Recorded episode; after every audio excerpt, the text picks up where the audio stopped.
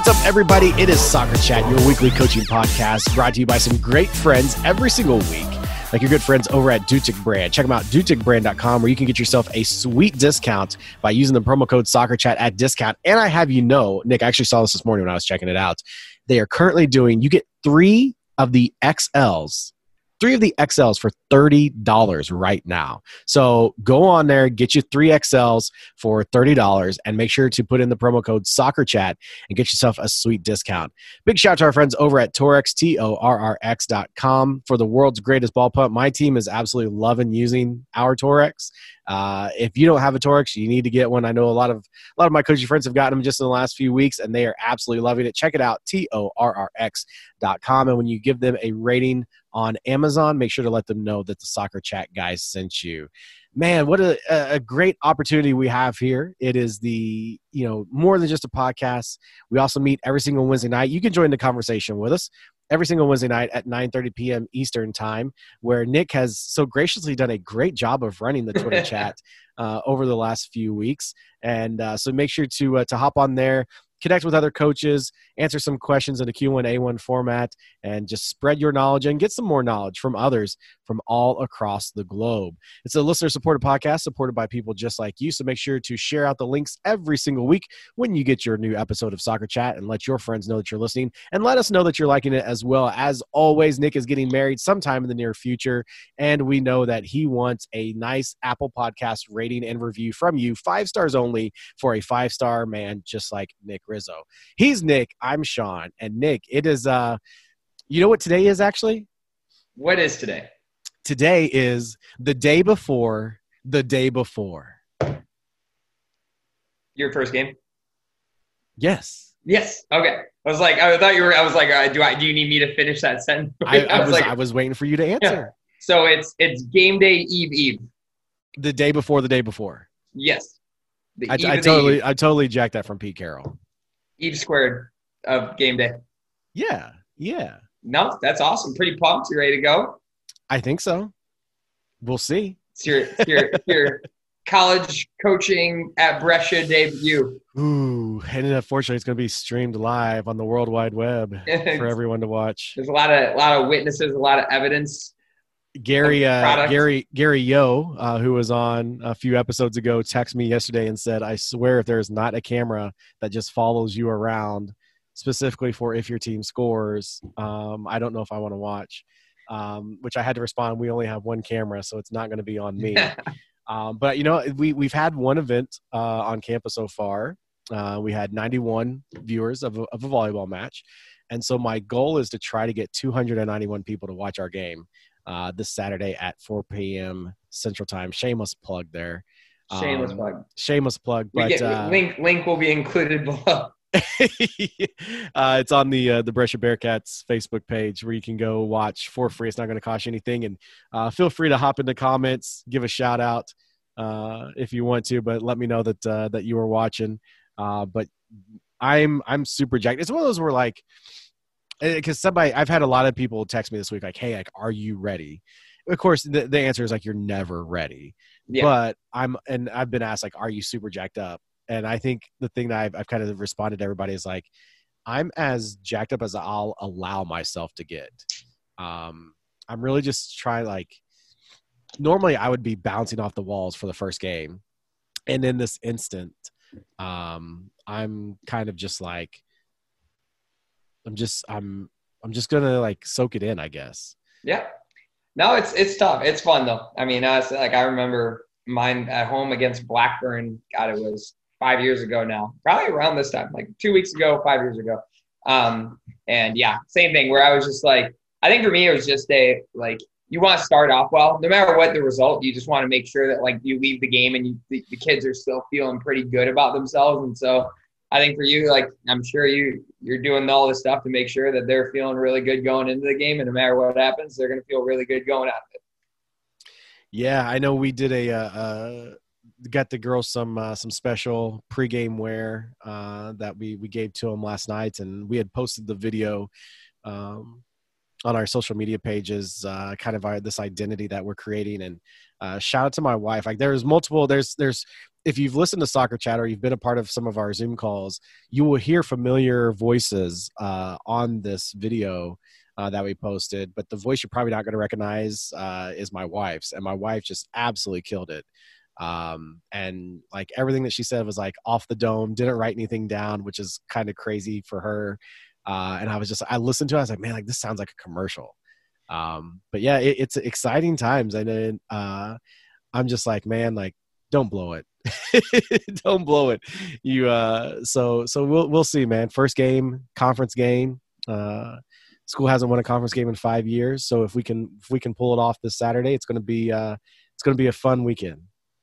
That will be very, very fun. We're all, we're all, I, I imagine that you'll, you'll, you'll be able to hit that 293 just from the soccer chat community alone. I hope so, man. And if not if, even including parents if we if we can pull off the W, uh, I'm gonna say a virtual social gathering uh, on Zoom after the game for all soccer chat uh, friends. That works. That absolutely works. So what's been going on with you, man? Nothing. Just coaching. Uh, we're at practice. You want to come practice. down here and coach for me, so I don't oh, have to. God, no, no. I, don't, I don't think that would help anything. Um, your girls are your girls are in the best spot they can be because you're their coach. Um, but yeah, no. Oh, as we're saying this, I just noticed that um, in our uh, coaches chat, um, people are talking about uh, you know like with how wagers go for uh, for EPL games and. Uh, there's some banter going on between a couple of coaches who are getting ready to play this weekend, and now people are wanting to know what the uh, odds are for um, the Brescia game. there's, I don't think there's, I don't think there's any odds uh, for for us. It's but this okay. is the the cool thing is listening to uh, Richmond. Brandon Denoyer's at Richmond, right? Yeah, Richmond. Yeah. Uh, Richmond and uh, uh, Dustin Stein from Pitt. Just kind of seeing the back and forth. I'm I'm loving this. Dude, well, well, because it's Pitt, Pitt has Syracuse this weekend. Yeah. Yeah. Okay. Yeah. I, am not looking. My watch is blowing up, but I'm not. I'm not looking at it right Yeah, now. that's what that's what they're uh, that's what they're doing. Mm, gotcha. Yeah, no, but everything's good here. This I'm heading. It's gonna be a long day today. I'm heading up recruiting uh, to Rockford and then I'm going to go to that event. I'll get home by probably like 11, 11.30 tonight. And then we have practice at 6 a.m. tomorrow. So I'm going to be, going to be a wow. quick turnaround going into tomorrow. But I'm, I'm thrive. I mean, again, I, all of us, I think, would give anything to be able to keep coaching. So I do not care that I am going to be operating off very little sleep tomorrow. I'm very excited to be coaching. And I, have been posting a lot of videos and stuff of our team and everything on, on Twitter and stuff. And just, I, I realize that I'm kind of, I've always kind of been one of those coaches where I don't really post what we practice a lot. And I decided, you know what, I'm going to try to change that this this fall season to get out my stuff. And and again, I, I, one of our good friends, Shannon, uh, she said she's like, it's honestly, she's like, I've never done it because it's kind of scary because there's a lot of people with a lot of opinions out there. But to be honest, everyone's had really good things to say about the stuff we're doing, and a few people have even asked me like what the setup for like some of the different things we're doing are. And so that's been cool is just to be able to put our, my product out there a little bit more of what we like to do and things that we're passionate about training and stuff. And so it's been fun just to get that out and get the feedback. We, um, I, I just completely went blank on what you were saying. Um, oh, look at you. This is exactly what I was going to say. Look at you being able to carry on without Katie Reese. I I'm not doing well, but uh, I was talking to her. I was me and her was uh, Snapchatting back and forth last night. She's thriving too. She played in her first adult soccer league last night, so she she Snapchatted me uh, like a, a picture of her cleats and that she was ready to go for the game and stuff. So we ended up talking a little bit, and she's jealous because like she's seen some of the videos and she remembers what it was like when we first got here, and she's just like. I, I want to come back because I want to keep winning competitions. I was like, let's not get ahead of ourselves. But um, it, the team looks good and the freshmen are doing great. And so I think she just she's kind of feeling some FOMO right now being there because she she got to meet a lot of these freshmen when they were coming in and obviously got to coach our sophomores, juniors, and seniors. So, but it's been fun. But yeah, not not thriving. Definitely just keeping status quo. you're you're you're still functioning. Functioning. We're still posting stuff. You're you're that? functioning on your own. How about that? Yes, yes. we have uh, we have a special guest this week, and and Nick, you know, you kind of uh, brought to my attention that it's it's awesome why you know not why we have this guest on this week, but we've recorded this beforehand, and it just so happens to be a, a special time uh, to have this person on. Yeah, so uh, starting uh, September 15th, well, we didn't realize this at the time, uh, it starts Hispanic Heritage Month. And so September 15th through October 15th. Uh, it's celebrating Hispanic heritage and um, the Latin culture and stuff like that, which is great because the person we have on is a good friend, a good friend of the show, and kind of you're going to see his journey and talk about why it's somewhat difficult to be a dreamer in the United States and to be a first generation Hispanic person. And just listen, you, I don't think you're going to be able to listen to his story and not just become a little emotional watching what he had to go through to graduate college and where he's at now coaching at Tulsa. I mean, it's just it's awesome to see his journey and everything. So we're, we're really excited to share this story with you, and uh, we really hope you enjoy it. It's a uh, a great story, uh, and, and and we hope that you you listen to. Make sure to uh, to reach out to the coach, and the info uh, will be all of his contact info. Uh, you're definitely going to to love it. You're going to appreciate it, uh, and if you're kind of like Nick and myself, it's going to make you want to try to do more to help out these students that our, our coach this week gets to talk about.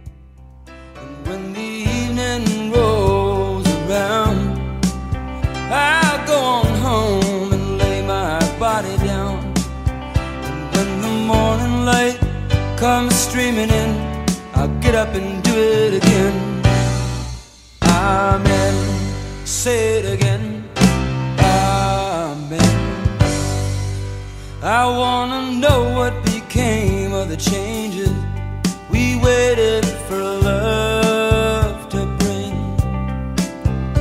Were they only the fitful dreams of some greater awakening? I've been aware of the time going by. They say in the end, it's the wink of an eye. come streaming in, you'll get up and do it again. Amen.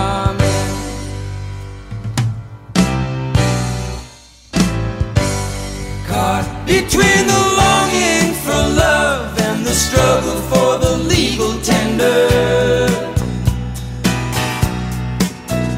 Where the sirens sing and the church bells ring.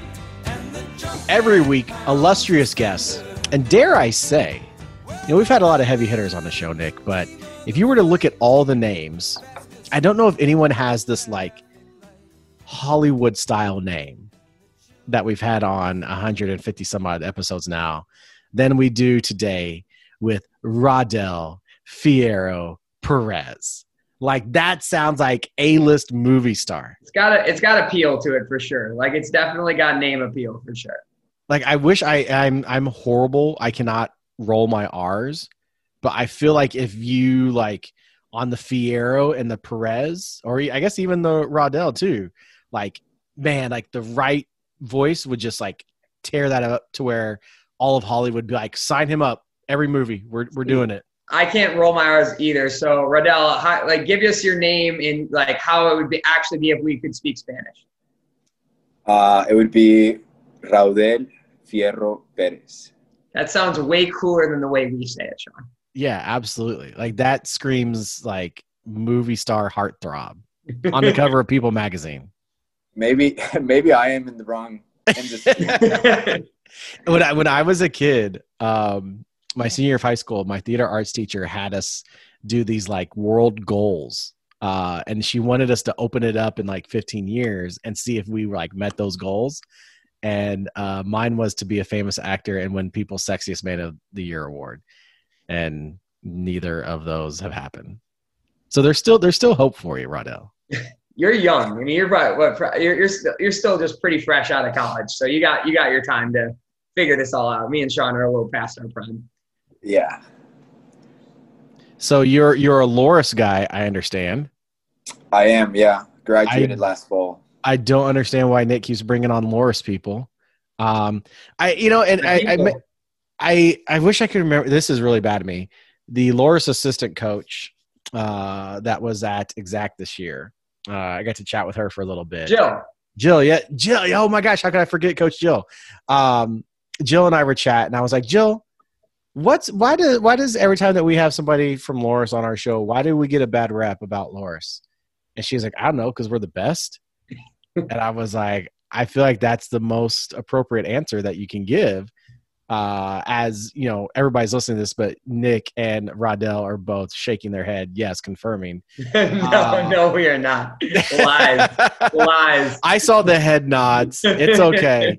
Um, so you know, let's being fresh into the game. Like, how did you get to this point now, being at Tulsa, getting into coaching from uh, from just recently getting done playing? And you Yeah, can, so we, I- we have people start at like U5. I mean, you can go back all the way there, but uh, just you can you can walk through your coaching journey at whatever starting point you want. Yeah. So for me, uh, I banged goals every day as a U nine player. At West Yeah. Liberty back in the day. no, I actually like for me it was, you know, I I'm I orig- originally from Mexico. I moved here when I was 11 years old. Um, I mean, I grew up in Mexico playing the game. You know, you you got to school early and played. You know, you played in recess, you played after school. Uh, I feel so like it would be a class there. Oh, it was. I mean, it was funny because now I joke about it with my friends. But one of our favorite things about, you know, when we were young, um, is that we used to rush to the to the field to be the first ones on the field because you would play like uh, fourth grade against fifth grade, and then Oh yeah. you know third grade would have to sit and play the lose or the winner. You know, like so you wanted to be the first one at the field to make sure that you had the field so you could play. Um, so yeah, it was um, yeah. I mean, it, I mean that's all I did growing up. And when I moved to the U.S., I landed in a small town in Iowa. I went from living in big city Mexico to small town Iowa. Um, that was quite the change. Um, but yeah, just I grew up playing in West Liberty, and um, a- lot of adult league actually teams in town would let me train with them. And then eventually, I got myself into a club in the Iowa City area. Eventually, got myself into ODP. Um, and then one thing led to another. I ended up at Loras, and um, yeah, graduated last fall. Um, all through college, I coached. I worked a summer for Coerver Coaching in Minnesota. uh, did a lot of camps through them. Um, that was kind of like my first uh, real uh, digging into coaching. The you know the coaching grind we call it. Mm-hmm. Um, worked a camp pretty much like for eight straight weeks, every week somewhere different. Um, and then I got back and Rother had just started Key City Soccer Association, um, a smaller club in Dubuque. Uh, and I started just like any other college guy, working the Sunday night or Sunday afternoon uh, rec league.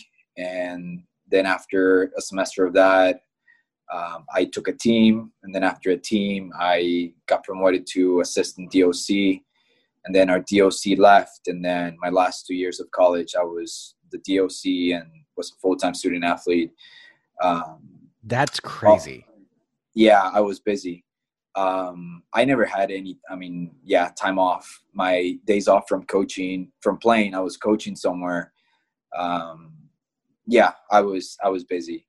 Uh, but then after that, you know, obviously we, we had a dynamic at Loras where we spent a lot of times in, in the office, um, just hanging out with the coaches and seeing what they did. Um, and last summer, I had the opportunity to work uh, soccer camp at Creighton with Johnny Torres, and I had an idea that this is what I wanted to do with my life. Um, but I thought, you know, being, you know, growing up in the Midwest, I think one of the biggest things that you hear about is Creighton soccer camps, right, every Mhm. summer. Um, and truly, when I got to Creighton and walking into Morrison and seeing the field and talking to Johnny and, and Gab, um, just about the you know what it entitles to be a coach you know coach and how did they got there and, and their journeys that's i think that's when it really really set in like okay this is what i want to do with my life. Um, yeah and then after that obviously uh, played my last season last fall. Um, i had a job lined up before covid. Um, i was going to be full-time coach at a club and then was was going to be a volunteer at another um, school um, but then COVID hit, and that wasn't going to be an opportunity for me anymore to do that. And to be honest with you, I was actually got to the point this summer where I was like, you know what, I'm just going to coach club for a year and kind of see where this whole COVID thing's you know, where does it go? And that week that I had finally said like, okay, whatever, I'm staying home and, and coaching club. Um, I got a, I woke up to a text on a Saturday from one of my friends, uh, Mikey Pay, who's now the head coach at Clark University on the men's side. He graduated from Creighton. I met him at the Creighton camp saying that he had gotten an email from the Tulsa staff asking if they knew of any volunteers. And he's like, I just talked to the coaches. You got to get on it. One interview led to another. Um, and I took the volunteer position here at Tulsa. Super cool. I, I'm still, I almost said flabbergasted. I think that's the correct terminology. I am still amazed, like knowing what my, the DOCs that I have worked for, what all they've had to do. And to think of like doing those things while you're not just a college student full time, but also a student athlete playing yeah. at a high level. What, like, how in the world did you pull that off? Dude, I graduated and it, I, to this day, I don't know how I did it. I mean, I got, so, I mean, it was a smaller club. We had about probably eight traveling teams. Um, and then we had about 150 rec kids. So about, you know, I would say like just under 250 kids. And our whole approach to club soccer was different than from what, you know, most clubs are. We wanted to keep the cost low. So we did a lot of fundraising. Our jerseys were tatted. Um, we had a lot of volunteer coaches, parents, players, college kids and who a lot of them actually you know they were volunteering their time They didn't have the time to actually structure a session and do that so we i would show up an hour early to the you know the field um, i would set up all the drills and then we ran a station based training system um, we found that it was a lot more practical for us to do that and actually more efficient um, and it was actually less stress from the coaches um, yeah, but I mean the administrative work. Um, yeah, I mean it was a lot. no kidding. Uh, no kidding. And then on top of that, I, I always tell people like I graduated with an international studies degree and a minor in business, but um, I've always taken what I do very seriously, and I probably have a major in psychology and um, coaching education. I mean, I've read so many articles you know, because I wanted to make sure that I provided the best possible environment for those kids. Um, and also just to prepare myself for whatever came after that. Um, but yeah, it was just, it was a grind. There, there's really no other, like I said, I, I graduated and I remember, I mean, the coaches, Pucci, Rother used to tell me like, dude, enjoy your college years. Um, but I look back on it and I, I wouldn't trade anything about it. I think thanks to that, it led me to the Creighton camp, and from the Creighton camp, it led me to be in uh, at a great program that is, you know, Tulsa University with some great people. Um, so it's one of those things that I mean, it paid off. Yeah, I'm interested because I mean, again, I coached high school when I was there, and I remember how crazy that day, those days were. What like just for the people that are listening, what was a day in the life for you, especially during like the harder club season while you were still in school? Like, what was a typical day in the life? So I'll take you guys through like essentially the fall. Um, we played in a league that we got to schedule our own games on the dates and times with other programs. So um, we we I guess we use that to our advantage to make sure that we structured everything around Rother's nice schedule, you know, through the season. Um, so essentially, I would you know, let's say d- during the season, um, a week where we played maybe a middle of the week home game and a weekend home game as well. Um, I would train. I would go from. I would wake up at seven, you know, six thirty, seven, go to class eight, nine a.m. Uh, in between classes, get some homework studying done, um, eat lunch, go to class, do more homework, get some work done, uh, go to club training an hour early, set up everything, pick everything up, take it back to the shed, go straight to the locker room, change, go to training, uh, finish with training about, depending on the day, 8, 9 p.m. Um, go home, eat some dinner, do homework till midnight, 1 in the morning, repeat the next day. Did your friends think you were crazy? Like your soccer teammates are like, they're like the ones probably like having beers and getting drunk during the week, and they're probably like. I was yeah. waiting for him to be like, "What friends?" yeah. No, I mean my friends. Yeah, uh, yeah. I mean, I mean, most most of the times when they were going out, um, I was usually, you know, I usually join, but I had to be responsible because I had to be bright and early on the road somewhere. Um, yeah, and yeah, it was I, my, my story was completely different than everyone else's, but like I said, but it paid off, you know. Um, yeah, but it was crazy. I still can't believe I did it. Where did you? Where do you think you got that from? Because I, I think most people that end up having that type of story, that type of work ethic, like it, it comes from somewhere. Where do you think that came from for you? Do, um, yeah, no, I think uh, I had to work to pay for school. Um, you know, I, I uh, on my Twitter and on my social media, I'm pretty open about being an undocumented dreamer. Uh, for those that don't know what that is, um, you know, I was brought to this country when I was young. Um, I guess under a tourist visa, I overstayed my visa, and then I eventually got under President Obama's um, last term, uh, he passed a legislation that essentially kids like myself who were brought to the country under the age of 16 that had a clean record. Um, uh, we have given this, it's called deferred action for early childhood arrivals. Essentially, you're protected from being deported. You're given a social security number that has a stamp on it saying that it's only for work authorization. Um, but the only downside of that is that you don't have access to federal uh, any sort of federal program. So i couldn't apply for fafsa right? So my story going to college um, was you know completely different because most coaches the first thing you ask doesn't matter whether division one two three juco first thing you ask is how are your grades and have you applied for fafsa? Yep. right? And then you 100%. work from there.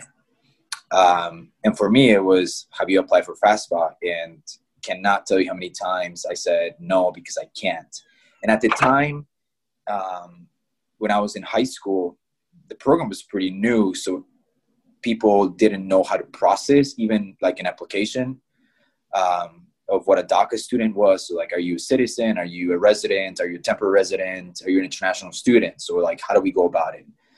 Uh, so that piece itself was was, I guess, emotionally draining for um, a first generation Latino kid who lived uh, in a household of uh, my mom lives with four kids, dad lives in Mexico. Um, again, very limited support, uh, and then being the oldest of four. Um, yeah, so it was just a completely different path uh, for me. But um, th- I think for me, I think it was kind of going through that um, through that process and saying I have to work. There's no other way around it uh, I have to work to just to make it work. Otherwise, no, it's not just gonna be handed to me. Yeah. And like, did you find that actually that was something when you were going through the recruiting process that kind of hurt you at times? Did you find that that somewhat maybe turned a few coaches off towards recruiting you because it's like, I, that's a lot of other loopholes we're going to have to jump through, or not even loopholes, but just another hoops that we're going to have to jump through to, to try to make this work for Rodell. Did you find that that was the case sometimes? Oh, uh, definitely. Um, and especially as well, like we talk about, I mean, I could talk about this for days, but talk about a system that isolates talent in this country. You know, if, you know, if we talk about college being the path for someone to create a, a better future for themselves and their families, there are tons of kids out there who who deserve to I guess the opportunity to just get to the college level. It doesn't matter division one, two, three, juco whatever it is. But um, I, at the time, I mean, I, fe- I felt like it was myself against the world, you know. Um, and actually, I guess another big reason of why I want to get into or why I got into college coaching is uh, when I was getting recruited, Rother was the only guy who said, let's talk in person and, and see what we can do. Um, I was 17, 18 years old. I had no idea what that meant. Um, and I actually I went to the ID camp that summer, which was like a week before preseason. Um, I was all ready to go, pumped. Again, I had no idea how I was going to pay for school, but I was going to go to Loras and and um, it, you know, and I was set, I guess, in my mind. But then I got my first bill before I reported to preseason. I was like, "There's absolutely no way I'm going to be able to pay for this."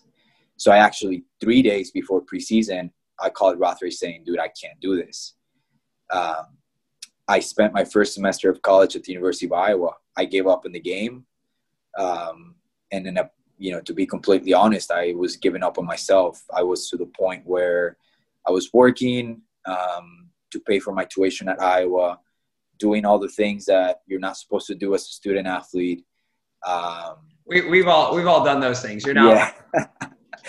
yeah, but S- I mean, some of was, us many times. yeah, but um, yeah, and then eventually, halfway through the semester, Rother reached out saying, "How are you doing?" And I said, "Dude, I'm gonna drop out of college." And he said, "No, you're not. You're gonna transfer, and we're gonna make it work." Um, and honestly, like for me, that changed my life. Uh, to this day, I'll tell anyone, you know, that phone call with Rothard led to so many good things in my life. Um, made me understand a lot of things about myself and about the world and the people around me. Um, but yeah, after I transferred in the spring, um, yeah, had to do a lot of work and navigate a lot of things. But eventually, like I said, I I'm very thankful that I made it. So. Well, I mean, if like as much as you can divulge, like you talked about, like the hoops that you had to jump through just to make the Loras thing happen. Um, you know, for uh, I just dealt with my first experience with a, a DACA student uh, recruit this past yeah. uh, spring and summer. Um, and so for those who are out there who don't really understand like what has to be done through that, like kind of what was your story in that making the transition uh, to yeah. Loras with your situation as a DACA student?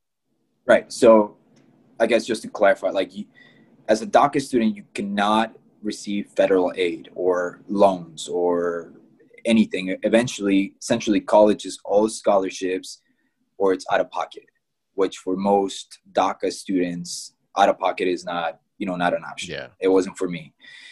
So I got to Loras and, you know, full transparency, I, I, I was working and making little payments, but I was dealing with, you know, the, uh, the department that collects money from students and they kept asking me when is the money coming? I'm like i don't know i don't know. Um, one semester went by two semesters went by and um, I, probably the two ye- toughest years of my life i would say were those first uh, two years at loras where i was an undocumented dreamer and um, didn't have money for school i didn't want to get in trouble so i wouldn't go out with my friends and did all the stupid things that you know freshmen sophomores in in college do.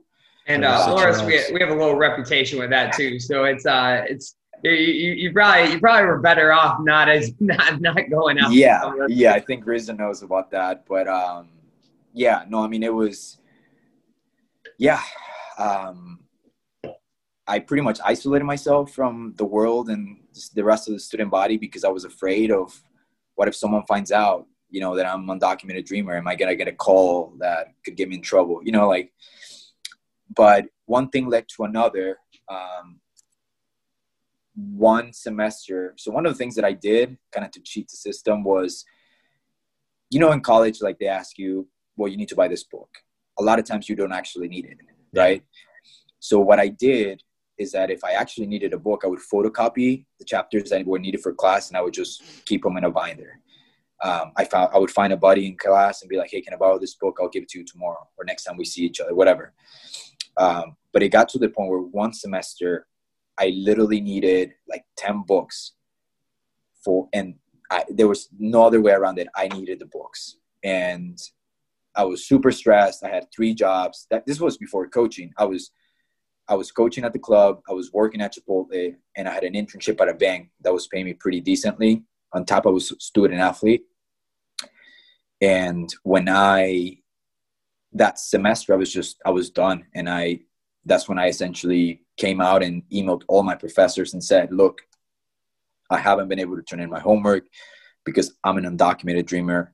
I don't have money to pay for school. I don't have money to pay for books. Um, I hope you guys can understand that. And then after that email, my story got to um, one of the vice presidents of the school, and then we had a good conversation. And um, yeah, the school was able to work with me. And then um, eventually, after that conversation, he told me just keep working, keep grinding. We're gonna make sure you graduate. Um, but again, it took a lot of a lot of work, a lot of stress, man. I mean, if I take my hat off right now, you'll see like a bunch of gray hairs from. Oh, stop it! He, if you're listening to this, he's lying. There's no way there's gray in there. There's so much gray. You have no idea. He's he's saying this, and it's a full head of black hair. Yeah, no, it's not.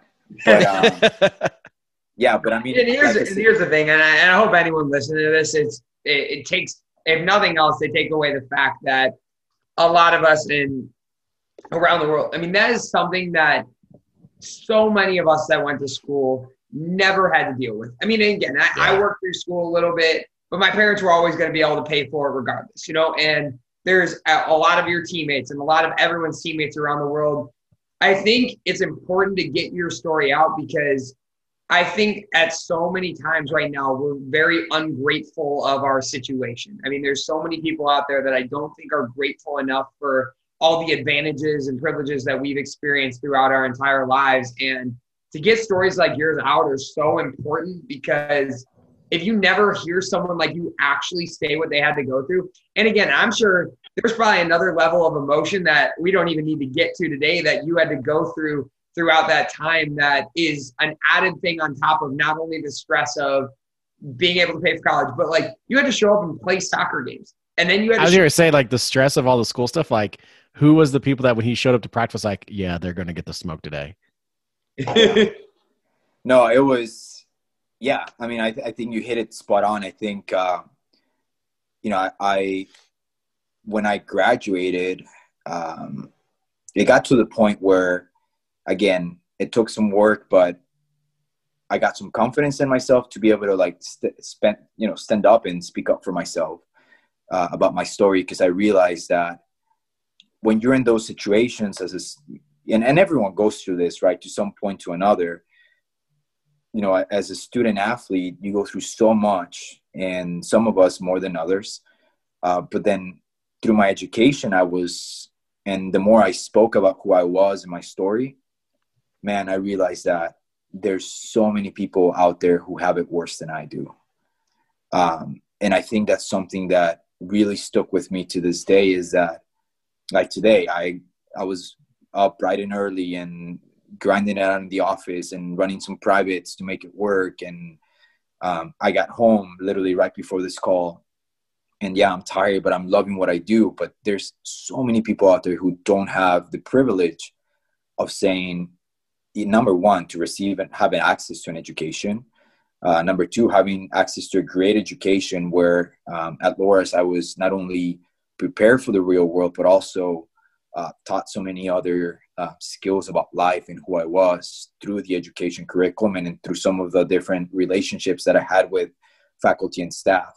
But also, most importantly, like if you don't know who you are and how you fit in this world, man, how are you supposed to play? How are you supposed to show up to class? And how are you supposed to decide what you want to do with your life when you don't know who where you belong? right? Yeah. So when you speak about your story and, and the things that you've gone through, um, an individual, you know, at a personal level, I think it helps me release some of that anger and things that I have within. But like you mentioned it before, I think hopefully, you know, my story reaches some a kid, a player, you know, a coach that maybe doesn't understand and they're able to provide a better structure of help for someone who actually needs it. You always hear of people say, whether it's soccer or, may, or you, you hear it a lot of times in basketball, uh, just because of the kids that come from the environments that they're coming through to, to play, and it's that it's that escape from their everyday environment, whether it may be their home situation or you know, like in your situation, things going on with school. You know, was it a thing that soon as you got to the field for training or a game, that for two hours you knew you didn't have to worry about that, and you could just go out and and play, enjoy time with your teammates, enjoy time with your coaches. You know, was soccer that release from all that stress that you were dealing with, like to where you knew, like, hey, two hours a day, I don't have to worry about that. I just got to go play. Honestly, no. Um, in my case, um, I think so. I, I'm glad you brought that up. We talk about the successes of the few, right? We talk about the Pelé who had to sell peanuts to buy his cleats. But what we don't talk about is the thousands of players out there who don't make it out, right? So when we talk about the success, we forget about the people that don't actually get out of that. Um, and for me, stepping out on the field and I'll tell you, some of my best training sessions, yes, is when, when life was great. But I'll tell you right off the bat, one of the worst practices I ever had was the day that the Trump administration first put a request to end DACA. Because I had a talk with Roth. Rother and I, I mean, we spent so much time off the field that we never talked when we were on the field.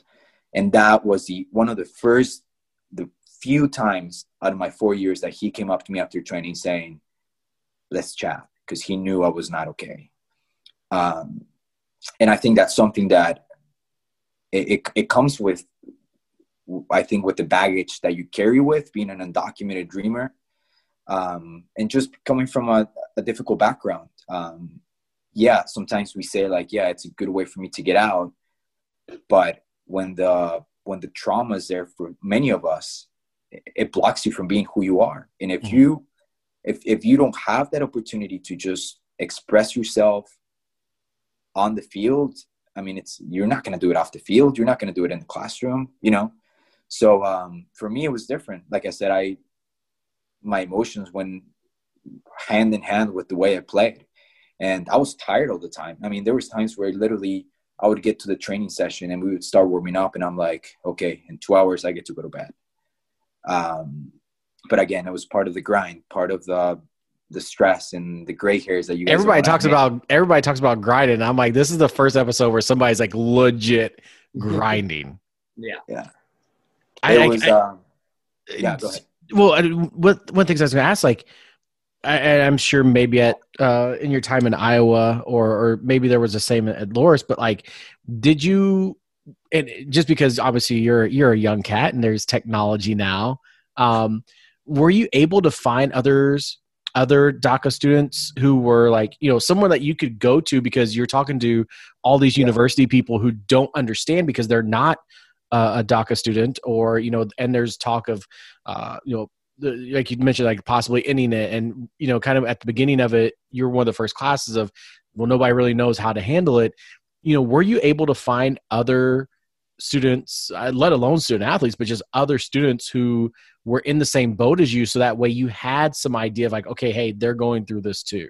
Yeah. No. Um, at Loras, it took a while, but um, it was actually amazing how you know timing and, and life. But Sergio Perez, who's now the um, chief advisor for diversity and inclusion to the college, um, who was a Loras grad.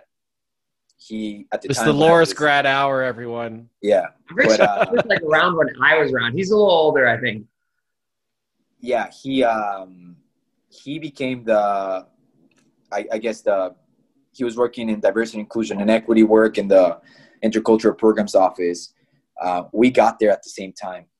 Um, and he was a Loras grad. When you know he has a story of his own, and he slowly, again, I think one of the major pieces about being a student athlete is, and, we, again, this is another topic that we can jump into, um, is a lot of times how much how, how disconnected we are from other faculty and staff. Right? I think we're so grinded into our own routine and our coaches that we don't that we don't connect with other people on campus. But um, I started separating myself a lot from my daily routine to check in with my college advisor, Dr. Karen, who to this day is one of my best friends, um, and Sergio, who, who was uh, at the time again the, um, in charge of the intercultural programs office. And just being in that space and and chatting with other students, um, uh, traditional students who were not student athletes. Um, again, slowly you start to hear like, yeah, you know, I have DACA, or or if I don't have DACA, I know someone who has it.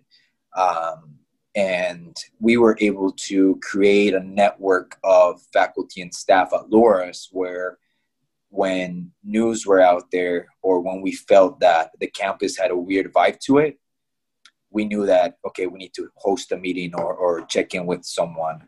Um, so i think like for a lot of people out there you know one of the biggest things that you know a lot of people ask me like so what do we do right? Uh, well i don't know. My if i tweet at you know the current administration to not in DACA, it's probably not going to make a big difference. But um, from the coaching perspective, is making sure that you're connecting with your student athletes, especially if you know that they're in that situation, and um, given them the platform to connect with others on campus. I think it's it's huge because they're able to like put the stress of making sure you're performing on the field into someone else's plate, right? And then they're able to say, okay, let's work work through it. Um, but yeah, that was kind of like how I got through it. Um, I, I, had a good network of people that helped me navigate, you know, navigate that space. So, with with you, did you feel it was something that you were able to eventually go? I mean, you talked about you being able to go to Rathard about a little bit and stuff. Did you feel it was something that your teammates were also able to help you through at times, even if they had no idea where you were coming from and stuff like that? Um, yes and no. I had, you know, we carried a big roster. Oh yeah. Um, but we had, and I had my, you know, really good friends um, who, who knew who I was, who knew my story, uh, who understood, you know, because um, one of the other things too, a lot of times, um, that I realized when I was in that space. Um, not there's times where not everyone deserves to hear your story, um, and there's some value to that. Um, but a lot of my close friends, I mean, they knew who I was, and they knew when to check in, and they knew when I was off, or you know when when I was having a good day, right? Um, but no, I mean, to be completely honest with you, a school like Loras is primarily uh, white you know privileged kids. Um, and you know i give you i guess i give you an example if not going to say names but I had a teammate who got an underage drinking ticket and his parents framed it and they thought it was funny. If i get an underage drinking ticket i probably would have ended up getting deported meaning that my family would have had to probably relocate to mexico because i'm the oldest of four. And my mom said one day if anything happens to you we're all going with you because we're family. Um, so that's kind of like the reality of of what a lot of us go through, right? We see some of these decisions that some of my and I try I try to understand, right? I mean, if I was rich and if I was a citizen, if I if I had if I got arrested and if the only thing I had to do was call my mom or dad to come bail me out, I probably would have done it, right? I mean, it's part of it. But for me, seeing that, I mean, it was just like, man, I don't think they understood the, you know, what some of us have to go through. Or, yeah. but eventually, it, I I had a one of my favorite memories from from playing was. Um, a lot of us got together and played for the union summer team yep. that just started and we drove to a uh, the Loras guys uh, we had something going on so we drove separately to a game and one of the guys who's typically who was typically not the most like talkative or you know inclusive i guess you know he was always kind of like on his own. He asked me he's like so rod like you know i see and i've noticed these things but can you explain to me? And that was actually one of the times that i came out and say like yeah this is where i come from. This is why i'm here. This is what i go through. This is what i'm doing. And i'm never to forget that because they were all like uh, we had no idea. You're my teammate and we play and we drink together and i had no idea you were going through this right? So um, yeah it was it was kind of like one of those moments like even again it reminds you you think you're close with someone but are you really close with them right? Are you really do you really understand who they are and what they're going through did you notice a change in your teammates once they found out your story? I would say towards my late yeah i think when i started being more vocal about it um, i definitely feel like guys respected me more um, and they respected the you know the costs a lot more. Um, and in a way that i noticed that it was um, you know again i was very much like okay let's up to things on campus. Let's make sure we're getting involved. So if i if i would send a you know one of the times that i spoke on campus um, at one of the we had a house where we did events. And when DACA was on the line uh, another two DACA students and myself, we spoke about our stories in front of student athletes, and we had, you know, had probably half of the team there. Um, and the ones that weren't there, they, you know, they had they had class or they had work or something going on. Uh, but that's when I realized, like, okay, they're here, they're listening, they want to know what's going on. Uh, again, takes so much work and so much you know emotion to get to that point but i have i mean i have the privilege that i'm sitting in a podcast where a lot of people are going to listen to this and you know i know i'm going to be okay right but there's so many out there students student athletes who are afraid of saying yeah i'm a daca student or i'm undocumented because of what that could lead to right yeah i think eh, the thing that i've always um I would say even more recently, especially like I, I become more exposed to the DACA stuff I, as everyone has, like, because again, it's kind of like you said, you started in like 2014. I mean, I guess it would have been, was it 2014 when it was uh, officially enacted? I'm trying to remember. Yeah, because it would have been, I think it was, yeah, I think it was around those years. I knew it was, it's somewhere in that range or whatever. So it's still, I mean, it, it's still very new to a lot of us. I think the thing that has been the message that I try to talk to people about that when I have these conversations is the amount of stories like yours or the people like you where it's just I think unfortunately with the way certain populations and we don't get too political on this podcast perceive I love every time Nick brings up we don't get political, he gets political. but the way certain people perceive DACA is like, oh, they're coming in to take your jobs or they're coming in to do all it's like no, no, they're just they're coming in and they're doing what you do, like working crappy jobs for insane hours to put themselves through school or to keep their families healthy and stuff like that. And that's the thing I think that it's great to hear your story because anyone that I know who's ever met you has nothing but incredible things to say about you, not only as a, a soccer player, but as a person.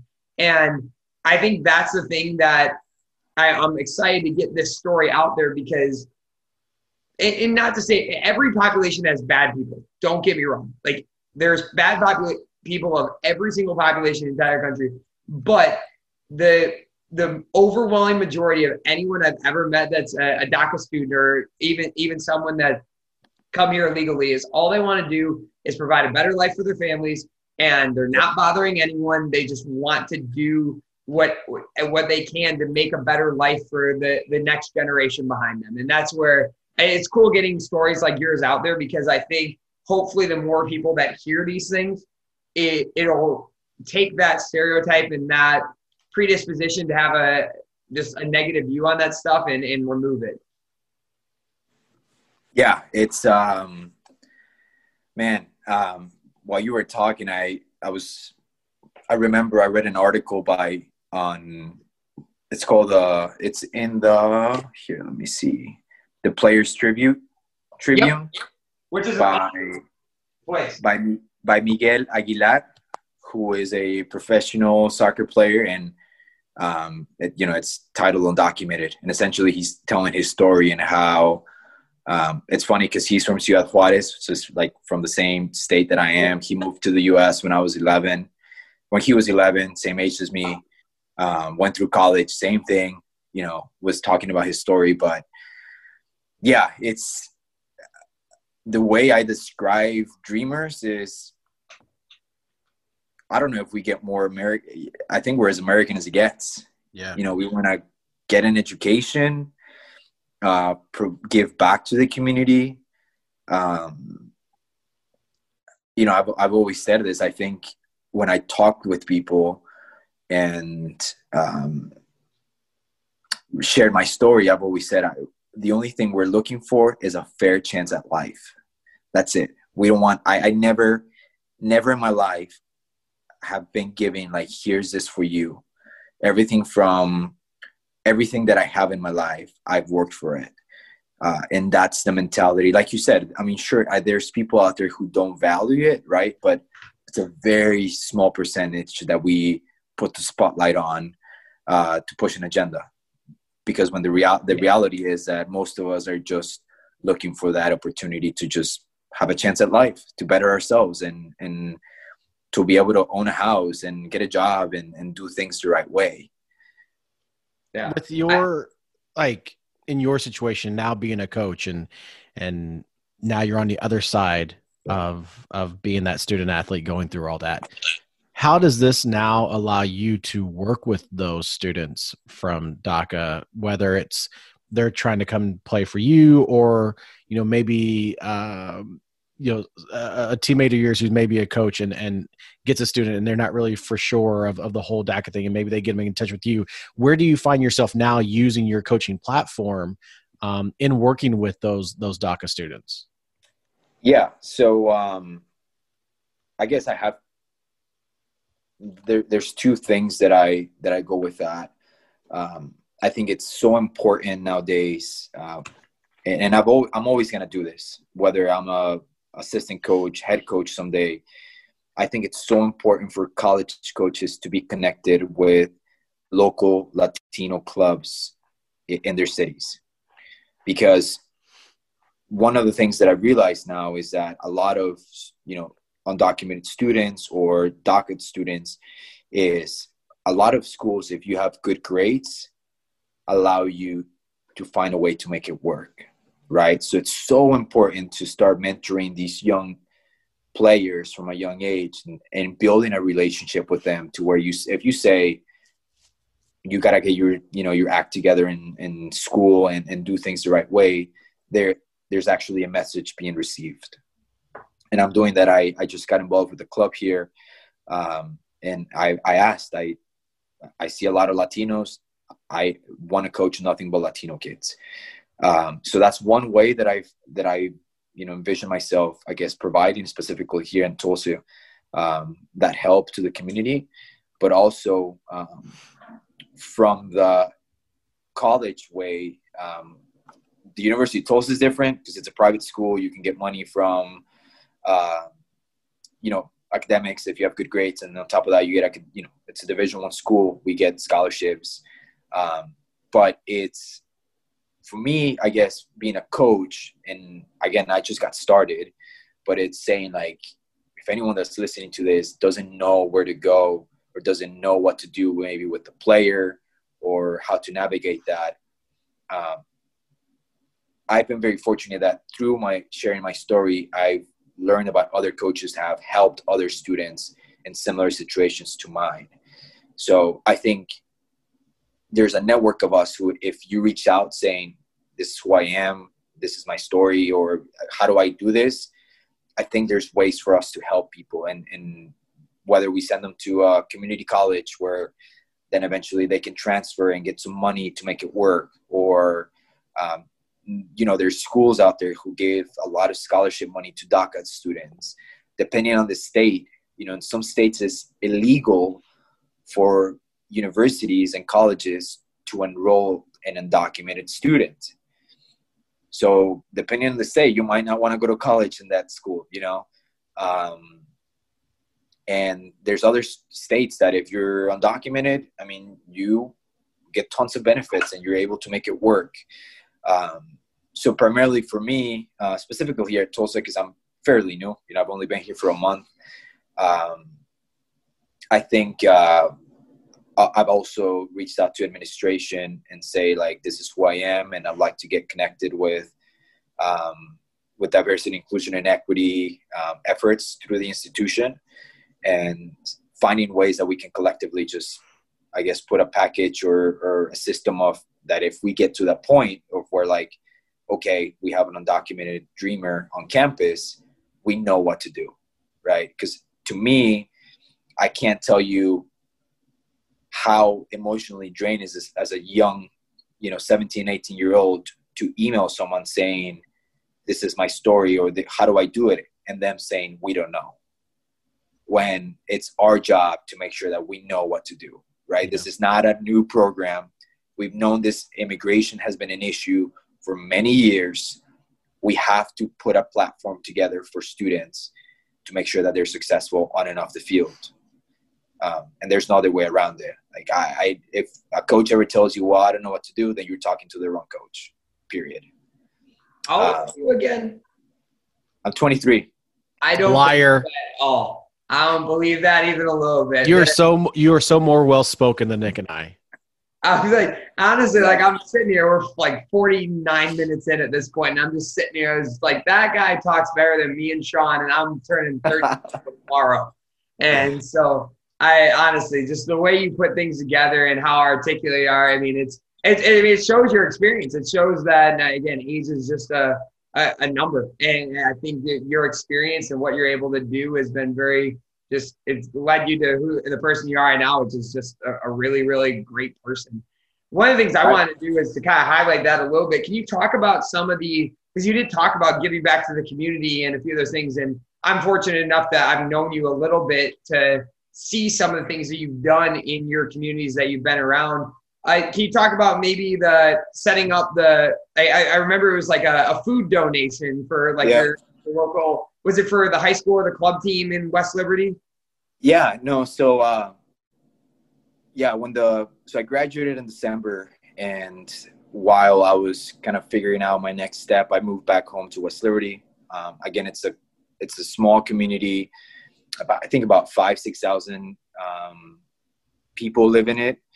Uh, mo- I think over fifty percent of the community is um, Latino or minority, identifies as a minority. So, and most of the people in, within the town work at a meatpacking factory. So when the whole pandemic hits, you know, a lot of us grew up essentially just you don't see mom and dad until dinner right or when you yeah. get back from school or in the summer you're kind of on your own taking care of yourself or with your cousins you know what i mean like you grew up kind of taking care of yourself so one of the things that when school shut down um, I right away I thought about okay, um, kids are gonna be out and about, right? It's the spring is you know the the the snow is gone. We're having good weather um, there's got to be a way for us to to be able to at least help these kids. And a lot of people within the community donated to businesses for them to be able to have like free lunch. Um, and i thought that through soccer um, uh, you know i thought to myself like how could i give back through soccer to my community? Uh, so i did essentially. I put my uh, two youngest siblings to work. Um, i set up a how old are they? uh, my brother is 13 12, 13. Yeah. Okay. And then my little sister's 10. Um, one's a football or one's a baseball player, so he's not hates soccer because there's too much running. uh, and then the little one doesn't like. I mean, she doesn't like soccer, but can I just I I put a link, um, kind of description of what I was doing. Um, I did a free soccer lesson on Facebook that it was live streamed and I was able to fundraise, I believe, four uh, fourteen hundred dollars. I looked at it. It was about that for sure. I looked at it earlier today. It was something like that, and um, I gave, um, I believe I gave enough money to one of the local ice cream shops, who is um, owned by a wonderful lady who's worked really hard to get it going, um, and I think we were able to like give about 300 free cones to the kids you know first come first serve and then the rest of the money i gave i donated to uh, the food bank that essentially came out to about 3000 meals for families wow. um, so it was, just again i mean and, and it kind of like it hit me again when when the whole like giving back because uh, it's part of you know here comes the lowest education but it's giving back to to the community in ways that you know uh, you're able to with you know having access to education and, and a job and everything. Um, it, it truly only took like two to three hours of work. Setting up the link wasn't hard. Um, having a lot of facebook friends helped. Um, and a couple posts and 30 minute session of my me yelling at my siblings because they want they didn't want to move or they were shy um, led to you know to i think you know a very good amount of of you know meals and, and things that the community really took advantage the really cool thing is i when i was running around you know i donated the money um, obviously that you know they posted on social media that was great but like for me the reward came from um, one of the things I did during the pandemic. I started running long distance, so I would run around town. And one of the days, it was really nice. That it was like 70, perfect spring weather. I ran by the ice cream shop, and there was like 10 kids uh, getting ice cream cones. And man, like that, it. I mean, I got home, I, I started crying. I was like, it's it could be as simple as a few hours of work that could make such a big impact in someone's life you know that's awesome. Well uh, one more question then we'll have sean wrap it up. How, how's things been with uh, we haven't talked like anything about your new gig at all. Um, who cares about the new gig? But how, how is it i mean again you're a month in stuff like that i'm sure things are crazy. We were talking about this freaking covid tests earlier and stuff like that. How how has it been being at tulsa? You've, you've been there for like a month now you said. Yeah, it's been, man. I'm, you know, I was, uh, yeah, I'm living the dream. I I can't, like, I, to me, graduating from college and speaking with some of my closest mentors, uh, I I was very clear that, I mean, tons of jobs open up every year, but to me, it was very important to land my first job where I was going to be surrounded by good people because um, I think, yeah, and you know this, I sadly not everyone out there uh, cares about their assistants or or cares about the growth of, of young coaches, and I think that that's a problem itself. Um, that's the reason why we don't have refs. That's the reason why we're having to beg parents to coach at youngest age because we're not doing a good enough job of nurturing young coaches. Um, and honestly, being here, it's been it's been nothing but great. You know, Tom, uh, McIntosh, the head coach, um, has a great reputation of of helping young coaches. Um, we have Daniel, and you know who's been here for quite a while already. Uh, Jose Robles, who came from uh, FAU. He was at uh, Tyler Community College. Was at FAU for a while.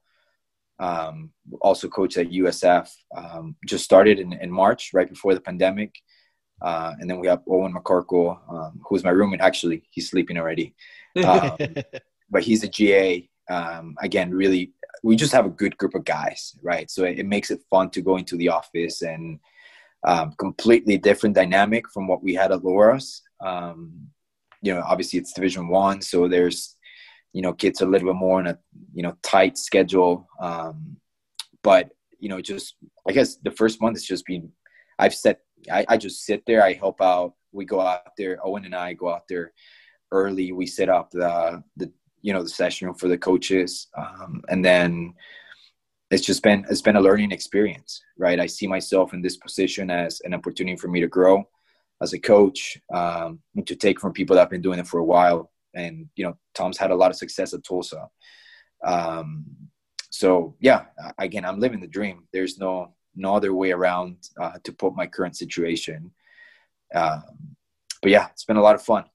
I, I, wouldn't say it's you're living the dream, my friend. I would, I would go on a limb and say that you are the American dream. Everything that we've we've we've ever learned about uh, when it comes to the American dream, I mean, brother, you are that. Um, and and and like Nick said, you know, hopefully your story uh, leads on to others who who may have students. You know maybe there's a high school coach listening to this right now who has some undocumented students in their school uh, or you know like you said maybe they they know from their little feeder program uh, that they're going to have some of these students that are that are going to need this help. So um, man forget being a hollywood a-lister. This guy's going to change the world Um, you Uh, know, You're gonna give me more grays than than I already have. no, no, no, no. Well, you know what? I'll I'll take some of them and add to what I've already got. But, um, you know, just what a uh, whatever. Hold on. Okay, hold on. People cannot see us, but we're we're now going on the call, and I've got a horrible lighting situation here, where uh, you're not going to be able to see. You got the flow going on. Yeah, I had it. It was up in the ponytail earlier, but when I pull it back, you can see completely on the sides uh, what my wife refers to as my distinguished marks. Yeah. Um, I call them my my married with children marks. Um, but yeah, man, like, uh, yes, this is a coaching podcast, but at the same time, it's it's we're all about what we can do to make things better for all. Um, and we've Yeah. had so many different, um, especially through the COVID, we've had you know with Black Lives Matters, um, and, and everything that it's just it it's it's great to have your story because now like I said, I just had my first experience with a with a DACA student this spring, and I know that's not going to be the last one. And you know, you mentioned about you know we don't those kids can't have a coach go well I don't know, and unfortunately I was that guy. I was like I don't know, but I'm going to go find out. Um, Yeah. and, and did whatever I could to, to figure out you know what we could do for that student, and and then it turned into okay we're unable to do anything at our school. I'm going to find someone who can, and it was able to find um, you know, a, a school for that kid. Um, but man, like I said, like when you when your coaching is done, I feel like serving the public, serving the people uh, of this country uh, in, in ways to represent. Uh, you've got that down pat, my friend. Well, here's the other thing about DACA. I, unless I become a citizen, I don't. I don't think I can serve in any, I guess, political position or, yeah. So well, you, you, you don't. Ha- everyone has a voice. You don't. You don't have to have uh, yard signs in people's yard every four years. You know what I'm saying? Like you can make a difference just being who you are and doing what you're doing. Um, and you know, maybe things will change, and maybe when maybe we'll have our first uh, first president who was a DACA student, uh, Yeah. and we could say that he was on our show. that that. He'd that Like, yeah, I was on some pretty podcast a long time ago. Yeah, soccer Yeah. chat, not, no big. You know, you better give Yeah. us if it ever gets to that point, you better give us a shout out. So here's the thing. So when I told Daniel about it, he's like, "Yeah, I, I've been in a couple times." I was like, "Well, my bad." Yeah. but uh, He, he Yeah, definitely no. was like, yeah, I'm good with the whole podcast thing. I can, I can do it. I was yeah, like, and he right, sent me a couple tips, and he's like, "You gotta do this. They're gonna ask you this at the end. You gotta have a song ready." Um, Oh, okay. So he gave you the heads up on that one. he gave me the heads up, so I did prepare. But um, no, I think I guess just to kind of wrap it up. Um, you know, first and foremost, like I appreciate you guys uh, providing this platform. Right, I, I I got into podcasts big time during pandemic. You know, I would run my workout was always a podcast a day. Um, so I thought that was a really cool way of me getting uh, to learn about um, some, you know, podcasts through you guys. I did a lot of um, modern soccer coach and uh, Gary Curneen's stuff. The Gary Um, Gurney Network. Uh, no, it was fun, but um, yeah, I think you know, just I mean, I think we've learned this in the last few months um, through sports. We have the power to impact our society, uh, and we have to take that to heart. I think it, it doesn't matter whether you're a club coach, high school coach. Um, you know, if you don't if, if you don't stand up for your players and for for the right thing for for the overall picture, then and what are you doing? You're go sell. I don't know. Go to business. Go do you know something that has no impact in the world. Um, but when you're dealing with people, um, and and again, I'm not saying we have all the answers. I don't. We don't have all the answers. But if, you know, the first thing on fixing a problem is recognizing we have one. Um, and then you know the rest flows from that. Um, but I think, like I said, um, I hope whoever's listening to this podcast, um, you know, give me a shout on social media, email, whatever. Um, like I said, I'd like to get a, a network of coaches that are passionate about the topic or just about any topic when it comes to diversity and inclusion and equity work. Um, I'm 23. Um, again, I don't, I, I got a long ways to go. But 23, talking like he's 36 I was gonna say, still don't believe it. Want birth certificate check? with a ma- with a master's and a doctorate. no, that I'd be I'd be the lo- if if if I was 36, I again I graduated last fall. I'd be probably I had the re- I would have the record for up, up there with Kutsky. I think if uh, Reza knows, oh who- God, Kuzky, what did he graduate at? Like 28. uh, like 29. He was like, uh, for those that don't know, Kutsky. It, it took a while, but he made it. Kuzky Uh, played with me. Did he play with you? No, he, I played with him at Union, Okay. but I was gonna say Uh, Kutsky was still there when I was there in 09. and I was like, if he was still playing with you back in like 2016, we have a problem. No, I think he graduated in 14. He was on a very long college plan though. He not was. like It, it took him. It took him a while. Up there with Bradley too. Bradley was was hitting those years, but um, no, but uh, yeah, no, like I said, um, yeah, let's get to work. Um, Well, you mentioned the networking. I mean, really, soccer chat. That's what we're all about is networking and getting coaches connected. So, you mentioned the social media and, and, and the contact info. You know, what? How can people contact you uh, if if they want to connect? Yeah. Um, yeah. Obviously, I'm. I love Twitter. Big Twitter guy. Um, so obviously through Twitter, you know, I'll give out my cell phone. Doesn't matter whoever it is. Um, yeah, just Twitter, email. You know, you can find it. At, you go to Tulsa Men's Soccer. Uh, my Tulsa email is there. Um, my Twitter. I don't know what my Twitter name is, but um, What is it with the Actually- Loras people not knowing what their Twitter na- handle is? I mean, it was me that started. yeah. But uh, yeah, But we'll put the link in the in the in the show bio for you. yeah um yeah reach out like i said i i'm always happy to help out um in any ways that that i can um and yeah i i, I like i said i'm i hope this podcast uh helps people out in in some way shape or form so And you, you mentioned that you studied and you had some notes from Daniel. So, if you could describe your coaching philosophy in a song as our last question, what song would it be? my coaching philosophy Yeah. in a what song song best describes your coaching philosophy? Oh my god he did not prepare me for that one Oh, he told me he told me what's you like what's one of your a song that describes you yeah, that's I was like- basically it. Yeah. Oh my god no I, that's two completely different questions No, Um, it's describing your coaching style. uh, my coaching style in a song um hmm. I really like um, one of my favorite songs that i resonate with a lot is uh, the pretender by jackson browne hmm I don't know if, if anyone knows. Um, essentially, it's just a song about um, this guy walking through the park and seeing all these things going on and just pretending that he's going on with his day and going through the motions. Um, but I would say, like, uh, I don't know, probably pretending someone that knows it all and has no idea what he's doing. I don't know. I, um, Well, we don't know was- anything that we're doing either. So we always, Yeah, I- we bring people. we on the pretend a lot of stuff. just to learn and to steal everyone. I, honestly, just make you guys look smart because I the standard's set very low by me and Sean. So anyone that comes on here just looks really brilliant, just in a social. I'm just, I'm, i I'm upset you're not wearing the red hoodie, man. I, it's a little hot for the red hoodie.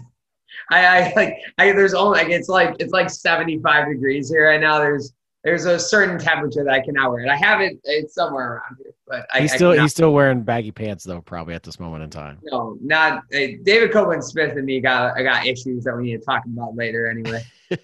The only thing I hope for is that this podcast gets more likes and retweets and listens than Poochie's. Because then, you know, if you know Poochie, Poochie likes to talk about how good he was back in the day Oh, and, I- and how he would meg everyone.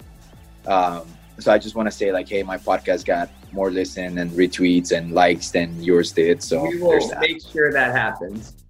That would be great. sure, for we will sure. make sure that happens. Poochie's a jerk. We'll, we'll, we'll that That's what we, we should title this episode. Poochie's a jerk. Poochie is a jerk. Which is a jerk. Let's learn about dreamers. oh, Mr. Fierro Perez, Rodell, man, welcome to the club, welcome to the family, and uh, thank you so much for coming on and joining us. Yeah, I appreciate it so much. Uh, thank you guys, and I hope everyone stays safe. Um, yeah, I keep you know supporting the podcast. Uh, it's a great platform for you to get to know others. Um, let's continue to you know to change the world we live in.